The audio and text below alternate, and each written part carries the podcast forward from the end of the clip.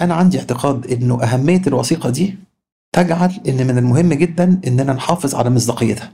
وبالتالي أنا أخشى إن تكون الوثيقة بتوعد بأكتر مما يمكن تحقيقه. ثلاث سنين لتخرج الدولة بالكامل من مجموعة من سبع أو ثمان مجالات. ثم البقاء مع تخفيض استثمارات حكومية في مجموعة أخرى من هذه المجالات. دي عشرات الأنشطة مش عايز أقول مئات لأني مش مش حاسبهم بالظبط لكن دي حاجات كتيرة جدا. فالوعد بالتخارج في خلال ثلاث سنين من كل هذا مسألة في غاية الصعوبة ومش لازم تتاخد بخفة. في رحلتها للتنمية والنمو بتمشي مصر خطواتها مستندة على القطاع الخاص المحلي والأجنبي ضمن قطاعات أخرى كتير. مؤخرا أطلقت الدولة وثيقة آه، سياسة ملكية الدولة. الوثيقة دي ببساطة عبارة عن خطة بتحطها الدولة عشان توسع المجال للقطاع الخاص. توسعة المجال دي هتتم من خلال انسحاب الدولة كمالك ومستثمر من قطاعات معينة لصالح القطاع الخاص وتثبيت أو تخفيض حصتها في قطاعات تانية ويمكن كمان مشاركتها للقطاع الخاص في قطاعات بعينها. الوثيقة اشتغلت عليها الحكومة بعد ما رصدت البيانات الرسمية إن السنة اللي فاتت مساهمة القطاع الخاص في الاستثمار لا تزيد عن 30% من إجمالي الاستثمارات والباقي نفذته الحكومة. ودي نسبة مساهمة ضعيفة جدا للقطاع الخاص حتى مقارنة بمصر في سنوات سابقة اللي القطاع الخاص كان في بعض الأحيان بتفوق استثماراته 50% من جملة الاستثمارات. الخطة اللي بترسمها الوثيقة جت في سياق خطة أوسع للحكومة لمواجهة تداعيات الأزمة المالية الناتجة عن الحرب الروسية الأوكرانية وجائحة كورونا وضمن بند تعزيز دور القطاع الخاص واللي شمل عدة حوافز فنية وإجرائية لتحفيز مشاركة القطاع ده في مواجهة الأزمة اللي مصر بتمر بيها ولكن هل تنحي الدولة كلاعب رئيسي في سوق الاستثمارات هو ده اللي بتطرحه الوثيقة؟ وهل ده هيدفع القطاع الخاص نحو مساهمة أكبر في عملية التنمية؟ وهل ده معناه أن مزاحمة القطاع الخاص هي العائق الوحيد أو الرئيسي قدام مشاركة القطاع الخاص في تنمية شاملة ومستدامة؟ وإيه تأثير انسحاب الدولة أو تثبيت دورها على العمال اللي بتشتغل في القطاعات دي وعلى أسعار السلع والخدمات اللي الدولة بتقدمها عن طريق القطاعات دي وإيه الفرق بين الوثيقة دي واللي بتطرحه وعملية بيع القطاع العام أو ما سمي بالخصخصة اللي حصلت في مصر في التسعينات؟ ودينا تاني بنلاقي نفسنا في نفس المربع بتاع الأزمات الاقتصادية. أهلا بيكم أنا رباب المهدي في بودكاست الحل إيه البرنامج اللي بنقدم فيه مقترحات مبتكرة للسياسات العامة ترتكز على رؤية مستقبلية تساعد صناع القرار في إرساء أساسات التنمية العادلة اللي تفيد كل الناس. النهارده جينا للدكتور زياد بهاء الدين نائب رئيس الوزراء الأسبق ورئيس هيئة الاستثمار سابقا. جينا له في مكتبه عشان نناقش معاه دور القطاع الخاص في التنمية. وإزاي وثيقة سياسة ملكية الدولة هتخدم الدور ده؟ الوثيقة اللي هو قراها وذاكرها وكمان حضر آه، الحوار لإطلاق هذه الوثيقة أهلا بحضرتك يا دكتور زياد أهلا بك يا دكتورة رباب إزاي قريت وثيقة سياسة ملكية الدولة وهل هي فعلا بتقدم آه، آه، تصور مختلف في ساحل المجال أمام القطاع الخاص أم هي مجرد عملية خصخصة باسم جديد؟ اولا الوثيقة اللي معانا دلوقتي ما هياش لسه السياسة الرسمية المعلنة للدولة. دي مسودة آه، أطلقت من الحكومة مؤخرا وسبقها وجود مسودة غير رسمية تم تداولها ومناقشة بعض الناس ليها وكتير علقوا عليها وأنا منهم. والوثيقة دي أو المسودة الوثيقة اللي معانا النهاردة مفتوحة للحوار لمدة ثلاث شهور تنتهي المفروض بصدور النص الأساسي. فهي ما زالت وثيقة مفتوحة ودي حاجة كويسة. أنا شخصيا رحبت آه، لثلاث أسباب رئيسية قبل ما ندخل في تفاصيلها على الإطلاق السبب الأول أن الحكومة من الأصل استجابت ل... ل... يعني للتطرق لإشكالية كتير قوي من الناس بيتكلموا فيها وبيثيروها أحيانا خجلا واحيانا بصوت خافت خلال السنتين ثلاثة اللي فاتوا فإنه إن الحكومة تقول إحنا هنتكلم في موضوع دور الدولة في الاقتصاد دي خطوة مهمة جدا.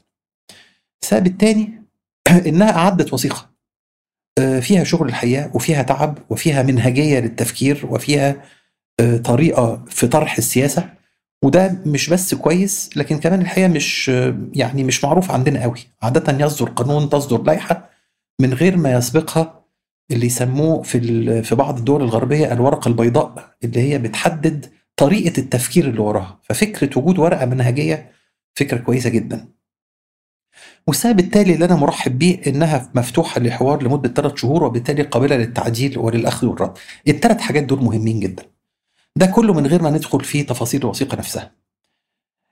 لكن ملاحظتي الأخرى إنه مهم جدا إن ما ننظرش لهذه الوثيقة اولا باعتبارها زي ما حضرتك سألتي آه، يعني برنامج خصخصة في شكل واسم جديد لأنها أكتر من كده بكتير جدا وفكرة بيع الدولة للأصول أو تخرجها من بعض الأصول ده أحد المكونات اللي فيها ومش الموضوع كله.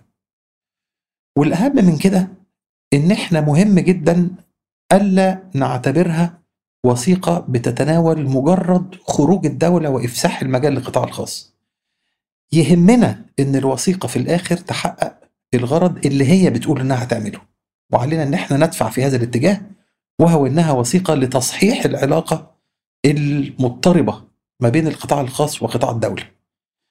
الخصخصة أو بيع الأصول جزء منها وليست كل الموضوع. في جوانب أخرى تماما مرتبطة بحوكمة وجود الدولة في الاقتصاد. لما تبقى الدولة آه، أغلبية في الشركة ومعها أقلية تتصرف إزاي؟ لما تبقى الصندوق السيادي مساهم يتصرف إزاي؟ الحاجات دي محتاجين نضطر نستمر نتكلم عنها عشان ما تروحش مننا. يعني من مصلحتنا أن تستمر الوثيقة وثيقة لتصحيح العلاقة بين القطاعين العام والخاص وليس وثيقة خصخصة هسأل حضرتك سؤال وده الحقيقة اللي إحنا بنحاول نعمله آه، آه، في حلول دلوقتي وجزء منه البودكاست دي هي إن إحنا نبقى مشاركين في طرح وجهات نظر وحلول تخلي الوثيقة دي أحسن ما يمكن. هل ال- الأجزاء اللي حضرتك أشرت إليها الخاصة بوجود القطاع الخاص في المجال العام والحوكمة وما إلى ذلك. هل هي موجودة في الوثيقة ولا دي أشياء حضرتك بتأمل إنه هي تضاف من خلال ال- الحوار اللي حضرتك جزء منه؟ لا هي موجودة في الوثيقة وأكتر من كده هي بتشغل تلتين الوثيقة. تلت الوثيقة بس هو اللي بيتكلم عن القطاعات والصناعات اللي الدولة بتفكر إنها تتخرج منها بدرجات مختلفة. لكن طبيعة الاهتمام ربما الإعلامي الاهتمام السريع الاهتمام الرأي العام متجه إلى إنه طب قولوا لنا إيه اللي هيتباع؟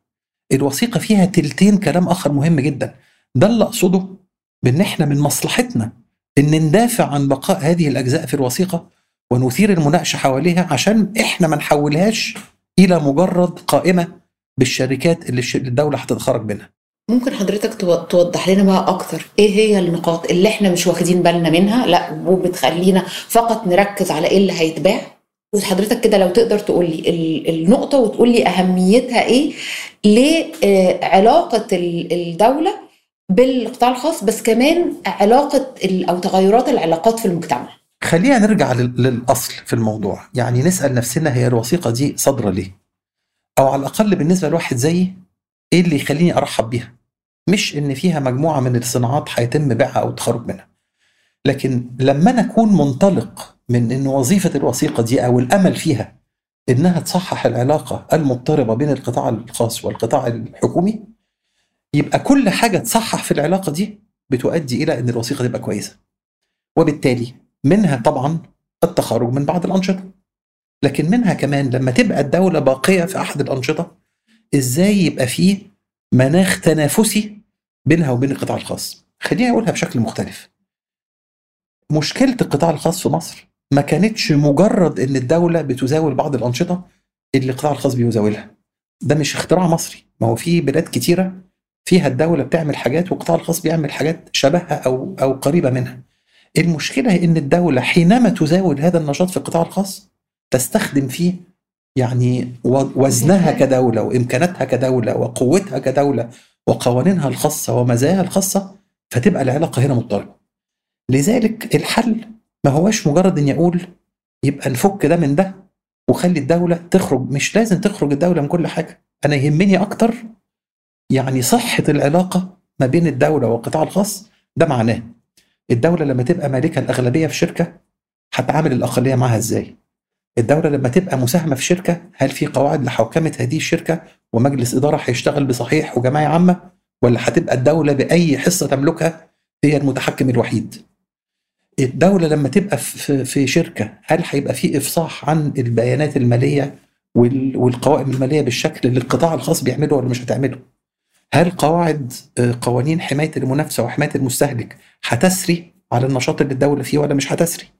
هل الدولة لما هتبقى طرف في خصومة آه، مع قطاع خاص هنطبق القواعد العادية ولا في أي شك في هذا الأمر؟ كل دي حاجات أنا في رأيي اللي هم بسميهم التلتين ال- ال- الأقل ظهورا في الوثيقة أهم بكتير جدا من التفكير في الدولة هتخرج إيه ومش هتخرج من إيه. تمام. آه مش مش. مش هقول لحضرتك تاني قول آه مش مش هرجع لسؤال هتخرج من إيه ومش هتخرج من إيه بس آه همشي مع حضرتك في النسق الأكبر.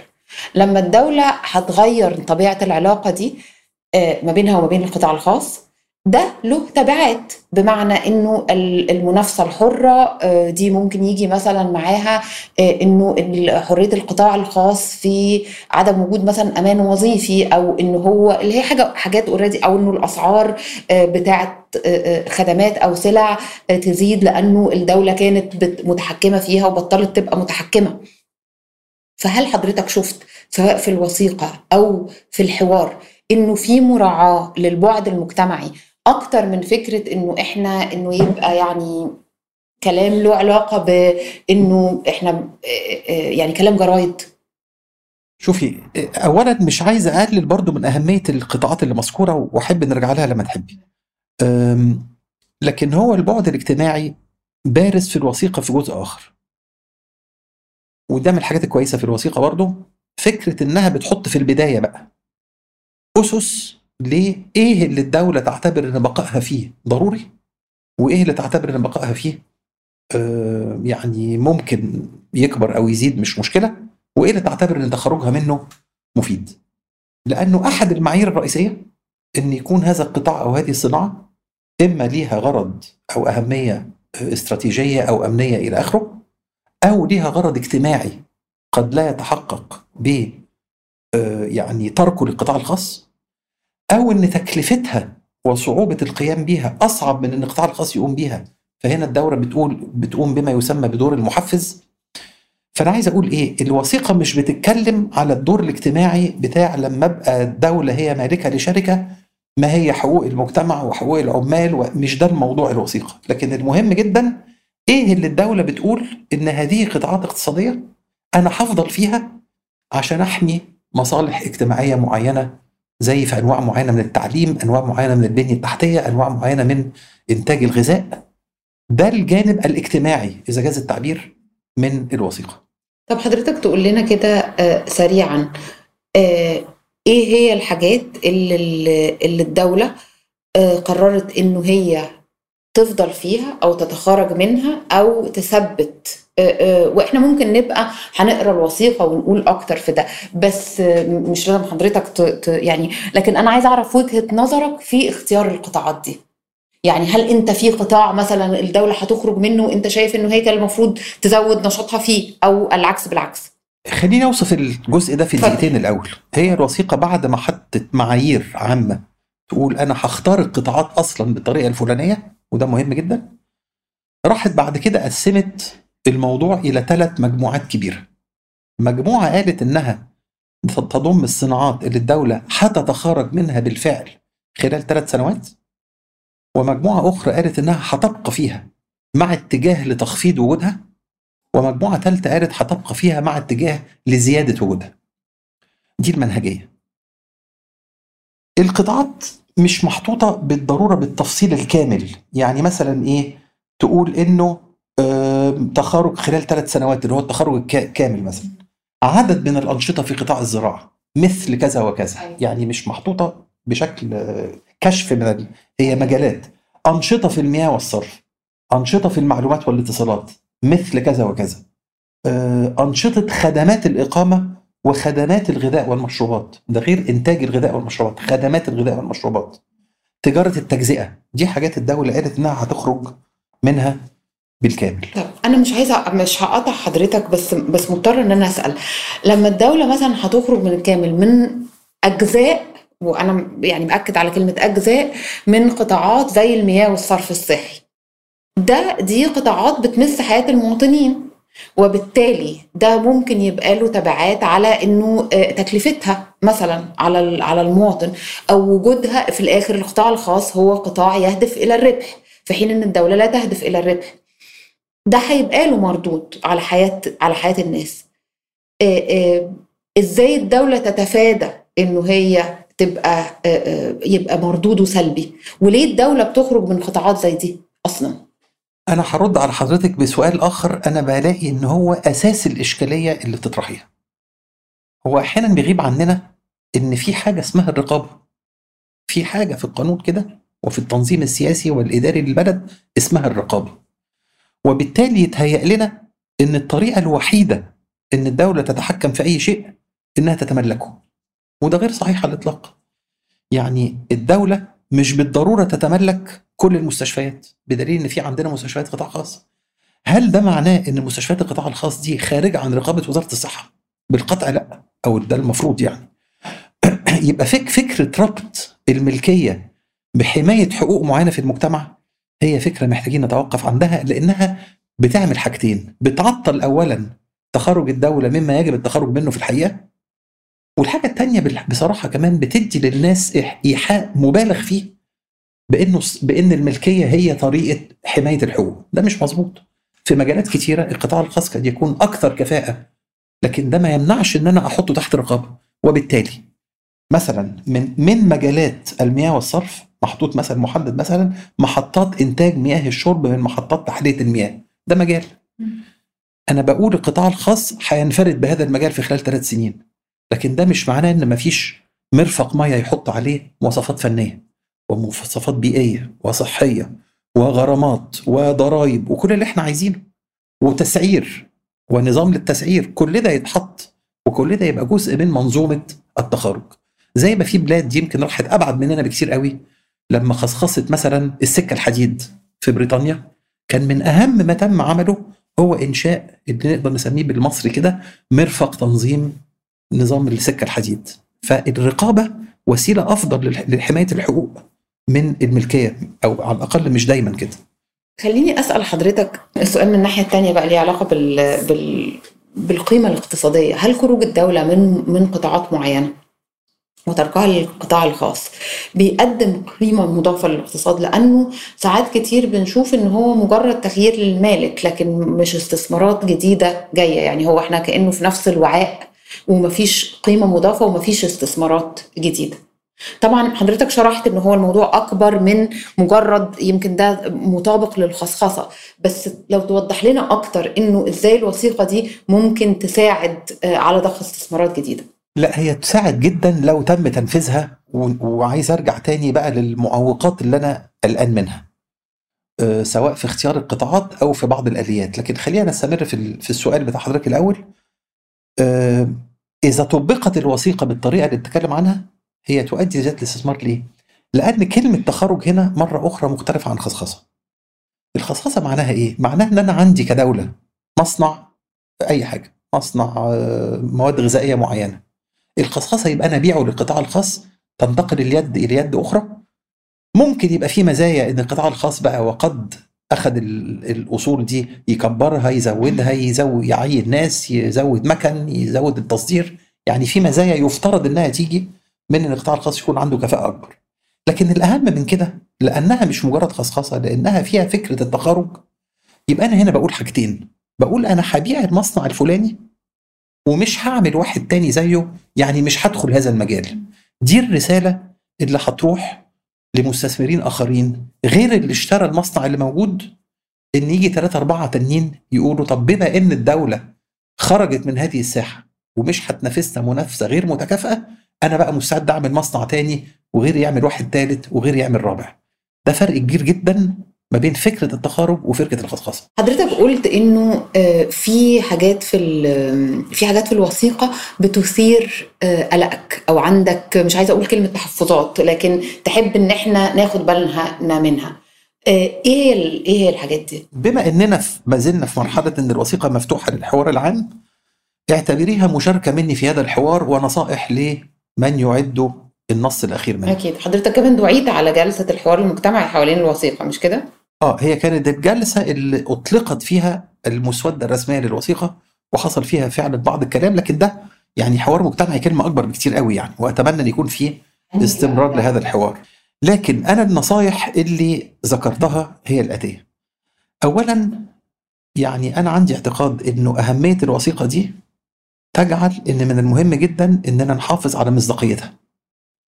وبالتالي أنا أخشى إن تكون الوثيقة بتوعد بأكتر مما يمكن تحقيقه. حضرتك بتتكلمي على ثلاث سنين لتخرج الدولة بالكامل من مجموعة من سبع أو ثمان مجالات. ثم البقاء مع تخفيض استثمارات حكومية في مجموعة أخرى من هذه المجالات. دي عشرات الأنشطة مش عايز أقول مئات لأني مش مش حاسبهم بالظبط لكن دي حاجات كتيرة جدا. فالوعد بالتخارج في خلال ثلاث سنين من كل هذا مسألة في غاية الصعوبة ومش لازم تتاخد ب- ب- بخفة. خصوصا بقى لو جينا في الإشكالية الثانية إن الوثيقة مش بتحدد في أي مكان منها ما هو المقصود بالدولة.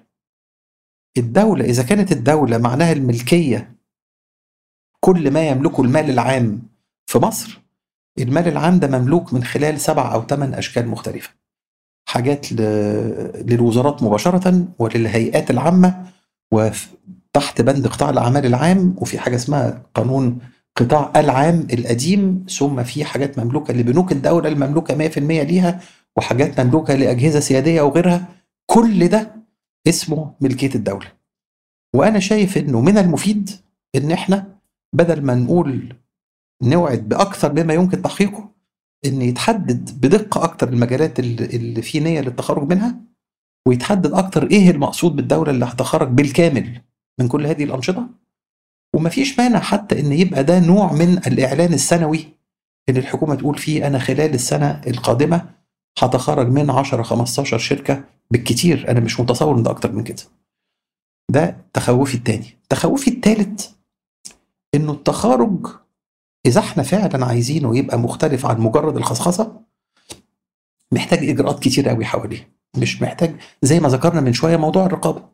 يعني أنا يهمني أكتر من الدولة تتخرج مثلا من إنتاج مياه الشرب إنه ده يصاحبه نظام محكم جدا للرقابة على حقوق المستهلكين وحقوق المواطنين وعلى التسعير وعلى النظافة وعلى الأمن وعلى البيئة.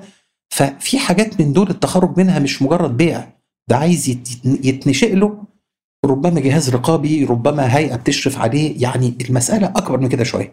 فأتمنى أن يكون فيه يعني تريث قبل ما نعلن القائمة النهائية للتخارج علشان ما تروحش مصداقية الوثيقة من إنها بعد سنتين ثلاثة ما تكونش حققت كل هذا الكلام. ده ياخدني لل- للسؤال التاني إنه حضرتك كنت بتتكلم على فكرة إنه الوثيقة علشان تطبق مطلوب تغي- تغيرات كبيرة في البنية التشريعية وفي الرقابة والبنية الرقابية وحاجات كتيرة جدا. هل أنتوا لما حضرتوا جلسة إطلاق الوثيقة آه، وفي المفروض حوار مجتمعي سؤالي مكون من حاجتين. هل اولا الناس إزاي تقدر تشارك في الحوار المجتمعي ده وتقول رأيها في الوثيقة سواء هم أصحاب أعمال أو ناس عاملين أو مواطنين مهتمين؟ ده أول سؤال. والسؤال الثاني هل أتيحت لكم الفرصة إن أنتوا تشاركوا ال- المخاوف دي أو في إطار إنه إحنا آه، ناخد الوثيقة دي لل- للمستوى اللي بعد كده ونقول لا إحنا عايزينها تبقى بالتفاصيل دي أو كذا؟ شوفي أصل فكرة الحوار المجتمعي دي مش بالضرورة تكون آلية الحكومة بتديرها من أولها لآخرها بالعكس ده بصراحة يبقى حاجة مش مش كويسة. أنا حضرت هذا الاجتماع فقط. آه، فهمت إن في منصة إلكترونية ممكن الناس تدخل وتسجل وتحط ملاحظات إلى آخره. فهمت إن في اجتماعات سابقة تمت مع بعض الغرف التجارية وبعض اتحاد الصناعات وفي رؤى مختلفة اتقدمت. لكن عايز أقول لك إنه ده برضه واجب على كل الناس اللي تحب تساهم من خلال أي تجمعات مختلفة. يعني مفيش ما يمنع إنه آه، كل حزب من الأحزاب اللي موجودة يطلع ورقة صغيرة فيها رأيه من الموضوع. يعني مش لازم الحوار يتم أنا أقصد بمن يدعى من الحكومة للحوار. كل واحد عنده مجال للتعبير عن ده خصوصا من خلال أحزاب جمعيات أهلية جمعيات حماية مستهلكين. ليه جمعيات حماية مستهلكين ما تقولش مثلا إحنا رأينا في الوثيقة دي وناقصها كذا ومحتاجة كذا من وجهة نظر حماية المستهلك؟ جمعيات رجال الأعمال المنتشرة في كل المحافظات المصرية. ففي جزء منه الحكومة عليه آه عليها عبء وفي جزء تاني إنه طالما إن المجال مفتوح لمدة ثلاث أشهر مفيش أي حاجة تمنع إن اتحاد أو جمعية أو حزب يكتب صفحتين وينشرهم على وسائل التواصل الاجتماعي. فالمجال مفتوح وعلينا واجب إن إحنا نساهم فيه. آه، خلال المدة دي. أكيد وده جزء من إن إحنا بنعمل مع حضرتك البودكاست لأن إحنا شايفين إنه في حلول آه، للسياسات البديلة. ده جزء من آه، آه، واجبنا تجاه الدولة وتجاه المجتمع.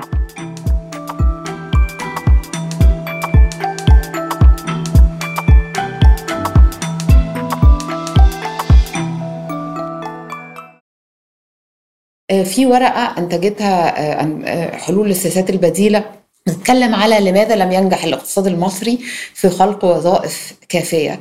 وكان آه، وكانت الورقة بتشير لأنه التمويل والضرائب وال- والبيروقراطية وجزء آه، حتى عن عن آه، الفساد ومعوقات بتواجه الاستثمارات القطاع الخاص. وشفنا برضو إنه الدولة مؤخرا بقت بتقدم حلول. يمكن تبدو إن هي مش مش جديدة قوي زي فكرة ال- الرخصة الذهبية أو الموافقة الواحدة اللي هي المفروض تأثر على المستثمر المشاوير الروتينية ال- الكتيرة. ووحدة حل مشكلات المستثمرين في مجلس الوزراء. هل حضرتك شايف إنه الورقه بتراعي أو أو المناخ اللي هي آه، آه، مكتوبة فيه آه، هي واخدة بالها منه وبتراعي إنه يبقى فيه اتجاه لتغيير المعوقات أو أو تخطي المعوقات اللي ليها علاقة بالتمويل والضرائب والبيروقراطية.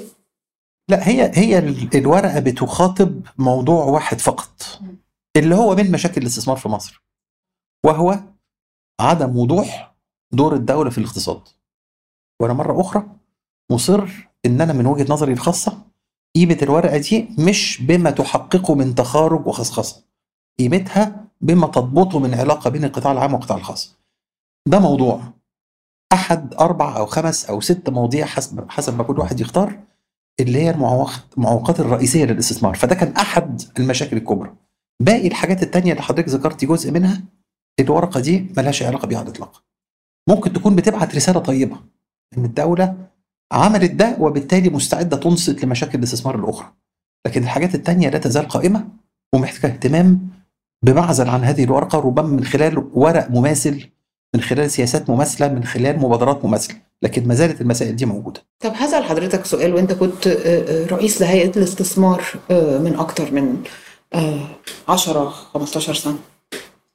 آه، وكتير من المشاكل دي إحنا بن- بنسمع عنها بقالنا مدة طويلة جدا ليه الدولة غير قادرة على التعامل مع المشاكل دي لا مش مظبوط لأنه آه، زي كل حاجة الدولة نجحت في أوقات معينة في إنها تتعامل معاها أفضل من أوقات أخرى. يعني مش بتكلم عن دوري أنا شخصيا لكن في الفترة اللي أنا كنت فيها جزء من هذا النشاط الدولة حققت معدلات لجذب الاستثمار غير مسبوقة النهارده بنجذب حوالي تلتها بعد مرور 15 سنة من الخارج يعني. فلا مش م... زي ما لما الدولة اهتمت بسياسات آه، تحديد ال- الزيادة السكانية جابت نتيجة. يعني مش صحيح إن مش مشاكل الاستثمار قائمة كما هي وبنفس الحدة طول الوقت. في حاجات طول عمرها موجودة. البيروقراطية دايما تقيلة لكن في في جهد بيتعمل بيجيب نتيجة إلى حد ما بينحسر بيحصل انحسار وهكذا. طيب نعمل إيه علشان نضمن إن إحنا أي خطوة بنحققها؟ آه، ما نتراجعش عنها. يعني بنحقق ونبني على ده بدل ما يبقى آه، آه، خطوتين للأمام خطوة للخلف فنبقى في الآخر المحصلة النهائية آه، مش مش تقدم آه، بالشكل المأمول. يعني هرد على حضرتك من منظور آه، يمكن فلسفي شوية لأنها مش مسألة إجراءات تتعمل أي إجراء مهما كان ممكن بعد شوية يتراخى ونرجع زي ما كنا. لا هو في حاجة مهمة يعني بنسمع كتير من آه، من جانب رجال وسيدات الأعمال أو مجتمع الأعمال إن الدولة لازم تبقى مقتنعة أكتر بالاستثمار وقبل إلى آخره. وده حقيقي ده جزء من الموضوع يعني جزء كبير من الموضوع إن يكون في اقتناع حقيقي بإن الاستثمار الخاص ده ركن أساسي جدا إن لم يكن الركن الأهم في التنمية الاقتصادية. لكن أنا بعتقد إن إحنا محتاجين نعمل أكتر من كده. محتاجين نزيل اولا فكرة منتشرة بإن في تناقض ما ما بين الاستثمار وما بين العدالة الاجتماعية. وإنه الدفاع عن ملف الاستثمار الخاص وعن مستثمرين القطاع الخاص هو بالضرورة تصرف يضر بقضية العدالة الاجتماعية وبالطبقات الأكثر احتياجا في المجتمع. ده سوء فهم إحنا ما خرجناش منه تقريبا ابدا. لأنه مسيطر علينا فكرة إنه الاستثمار هو كبار رجال الأعمال وكبار سيدات الأعمال ومصالح كبرى ونفوذ وسيطرة وقرب من الدولة واستغلال وفساد وكل الحكاية دي. لكن إحنا عارفين طبعا إنه كلمة المستثمر هي أيضا سواء التاكسي وصاحب الكشك والمزارع اللي عنده خمس قراريط كل ده كل ده مستثمر. ففي في يعني سوء فهم في التباس ما بين فكرة الاستثمار وفكرة العدالة بتجعل إن المجتمع بأكمله مش متحمس ومش واقف في صف هذا النوع من الاستثمار اللي بتكلم عليه بالقناعة وبالقوة الكافية. أنا شايف دي مسألة مهمة جدا إن إحنا نزيل اللبس ده ويبقى في من المدافعين عن العدالة الاجتماعية وعن الطبقات الأكثر احتياجا اللي شايفين إنه جزء من ده مش بس مش متناقض لا جزء منه إن أنا أحافظ على مناخ استثمار جيد وتنافسي ويسمح للناس إنها تدخل وتعمل فرصة وتكسب فلوس وتكبر إلى آخره. هو أكيد خاصة إن إحنا إحنا عندنا بودكاست تاني بنتكلم فيه على الوظائف وجودة الوظائف وإنه إزاي إنه معظم الوظائف بينتجها أساسا القطاع الخاص المتوسط والصغير.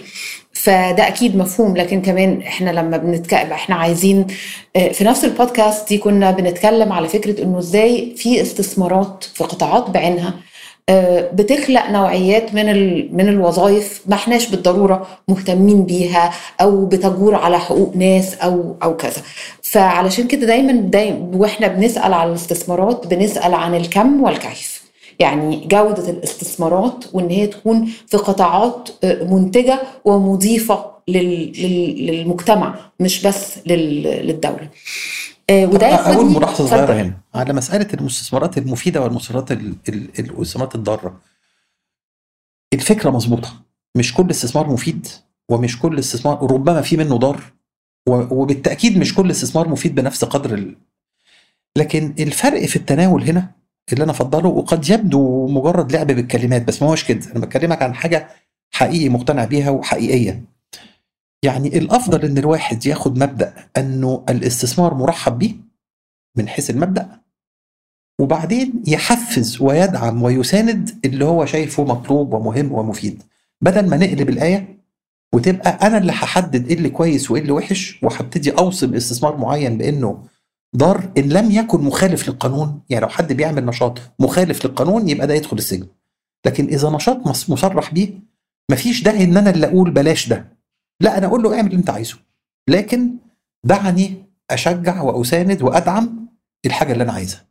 فجزء من المشكلة اللي إحنا فيها وتراجع الاستثمار الحقيقة ذنبه مش في الأجهزة القائمة على تشجيع الاستثمار لكن أكتر في جانب مثلا عدم وجود سياسة صناعية في البلد لعدة سنوات عدم وجود حوافز صناعية حقيقية إحنا كلنا يهمنا وجود صناعة. ليه يهمنا وجود صناعة؟ لأنها اولا بتعتمد على موارد مش ناضبة. زي ما عندنا الوضع ده بالنسبة لحاجات تانية. بتشغل أعداد غفيرة من الناس بتدي وظائف دائمة إلى حد ما ومستمرة. بتخلق قيمة مضافة حقيقية بتساعد على التصدير بتساعد على توطين التكنولوجيا. ف يعني المشكلة هنا مش إن أنا أقول بلاش تحط فلوسك في القطاع العقاري أو في القطاع ال... لا خلي اللي يحط فلوسه يحط فلوسه من القطاع الخاص. لكن أنا أدخل بتقلي وأشجع الاستثمار الصناعي وده من أكتر الحاجات اللي إحنا يعني تراجعنا فيها في السنوات الأخيرة. ده يخليني أسأل حضرتك السوق المصري شهد دخول استثمارات لعدد من الصناديق العربية. أه، تقييمك إيه للنوع ده من الاستثمار خاصة في ظل الأزمة المالية العالمية؟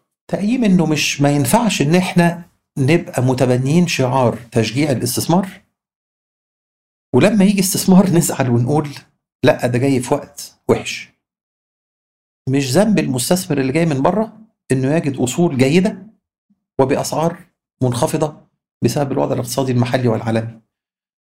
فأنا مقدر إن في ناس كتير يعني شعرت كده بشيء من الضيق لما تلاقي أسعار أربع أو خمس أفضل شركات مصرية بتتباع في البورصة بأسعار آه، تعتبر منخفضة بالنسبة لأدائها التاريخي في آخر عشر سنين.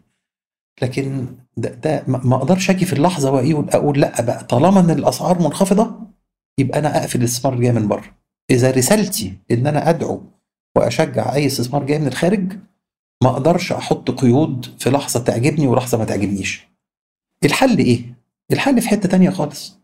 إنه بدل ما أزعل على إنه أسهم بنك معين بتتباع وشركة مدفوعات إلكترونية وشركة أسمدة وأنا ناسي دلوقتي الشركتين التانيين اللي اتباعوا في الصفقة الكبيرة المعروفة إن أنا أشجع إن يطلع زيهم بنوك وشركات مدفوعات أخرى. فما يبقاش أنا مش ببيع الهرم يعني مش ببيع حاجة فريدة أو أو سلعة ملهاش وجود. إذا في بنك كويس بيتباع أنا يبقى هدفي إن يكون في 10 بنوك كويسة مش إن أنا أقول يا خسارة البنك ده مفيش أحسن منه ويا خسارة شركة مدفوعات. لا أنا عايز يبقى في خمسة وستة وعشرة من دول وهو ده الحافز الحقيقي للاقتصاد. لكن في الآخر هي مسألة مبدأ. هل أنا بأرحب بالاستثمار المشروع المسموح اللي بيشتري بشكل طبيعي؟ أيوه ارحب آه، بس في ناس كانت بتطرح إنه فكرة إنه لأنه السوق في الوقت ده واطي والبورصة مش في أفضل أحوالها إنه بدل ما بنبيع دلوقتي إن إحنا آه، نعمل حاجة زي آه، شراكة مع القطاع ما بين الدولة والقطاع الخاص أو كذا في هذه الشركات وما نطرح وما, وما تتباعش دلوقتي وما ما. ما, ما يبقاش في عرض. لممتلكات مصرية في البورصات الآن الخمس شركات اللي اتباعت تحديدا واللي اثارت ال ال ال هذا الصخب هي مطروحة بالفعل. دي شركات مقيدة في البورصة المصرية. يعني لا يوجد أي نظام يسمح بان أنا أقول ما بيعش النهارده. هي معروضة ده سوق مفتوح. ف... طب وبالنسبة للشركات اللي هتعرض آه بسبب الوثيقة؟ ده موضوع تاني. بالنسبة للشركات اللي بتعرض طبعا على الدولة إنها جزء من هنا بقى بندخل في إيه؟ خلينا نقول الجزء اللي خاص بالخصخصة من هذه الوثيقة لأن إحنا قلنا إن الوثيقة ما هيش كلها خصخصة لكن هذا الجزء طبعا في واجب إن الحاجة تتقيم صح ويتعمل لها الترتيبات المطلوبة. خلي بالك إن الطرح ده السليم عشان يجيب عائد كويس للدولة لازم يتعمل ترتيبات معينة. يعني ديون تسدد أراضي تتسجل منازعات قضائية تتسوى كل ده يزود من قيمة الشركة اللي بتتباع.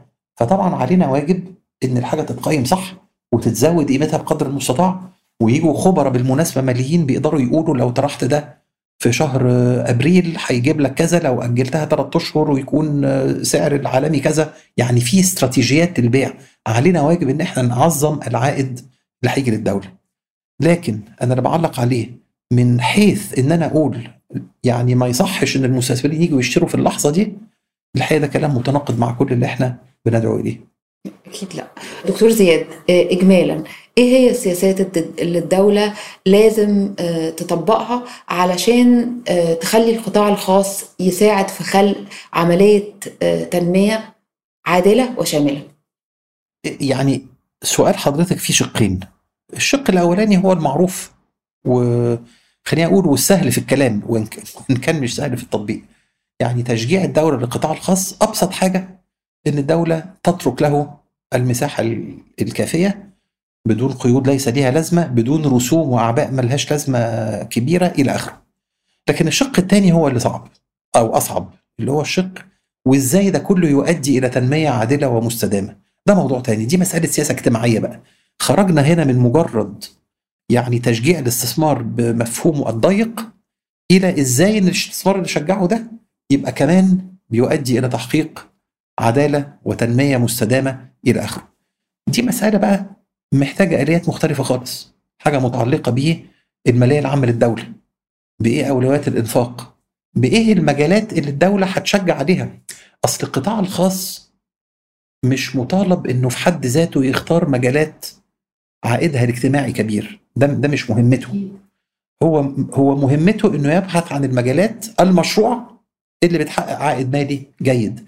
أنا كدولة بقى اللي أقدر أوجهه فأقوم مزود الضرائب هنا منقص الرسوم هنا مدي حوافز لأن الناس تستثمر في المدارس والمستشفيات مدي حوافز للناس تستثمر في صناعات مساندة للبيئة مش ضارة بالبيئة. هذه الأدوات دي شغلة الدولة مش شغلة حد تاني.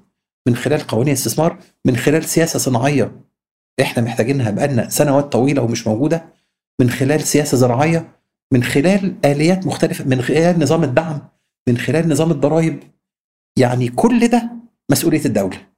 المستثمر أو القطاع الخاص هيلاقي إن الدولة فتحت له حاجات على مصراعيها هيدخل فيها. فتحت له حتة مضيقة شوية هيفكر مرتين هيشوف إيه الميزة اللي فيها.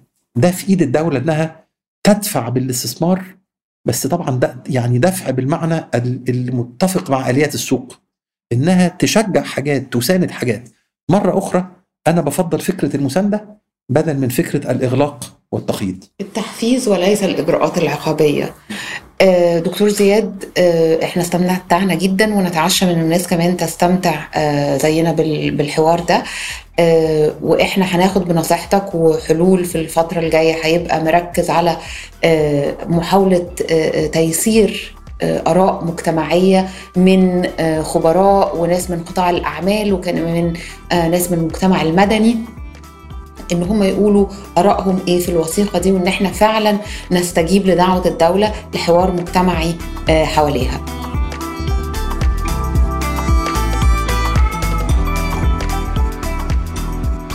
كنت معاكم أنا رباب المهدي أستاذة العلوم السياسية بالجامعة الأمريكية بالقاهرة ومن الإعداد أميرة جاد ومن التحرير عمر فارس وساعدت في الإنتاج بسنت سمهوت الهندسة الصوتية تيسير قباني. بودكاست الحل إيه؟ يأتيكم من حلول للسياسات البديلة مشروع بحثي بالجامعة الأمريكية بالقاهرة. شكرا لكم واستنونا في الحلقة القادمة من بودكاست الحل إيه؟